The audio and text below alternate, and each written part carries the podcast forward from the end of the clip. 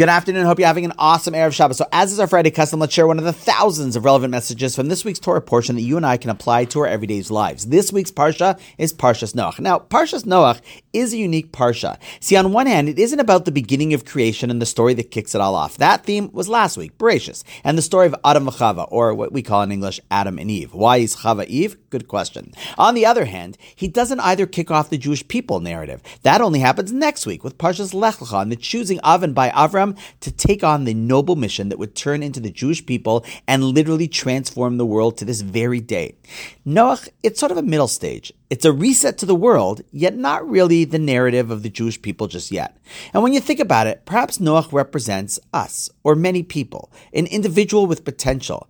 Noach is a person that could have, should have, but in the end, he didn't. Yes, he was a tzaddik, as the first sentence of the parsha tells us. Noach ish tzaddik haya. Noach was a great guy, wonderful character, connected to God, his values. He had a great start with lots of promise. But then, as the story unfolds, and once the waters subside, he enters the new world, and we see that he doesn't actually take the potential and nurture it, and assume the role to make the difference in history once he emerges from the ark. Sechevra, I think the lesson is pretty glaring. In short, it doesn't matter how you start the race in life. What really matters is how you finish it.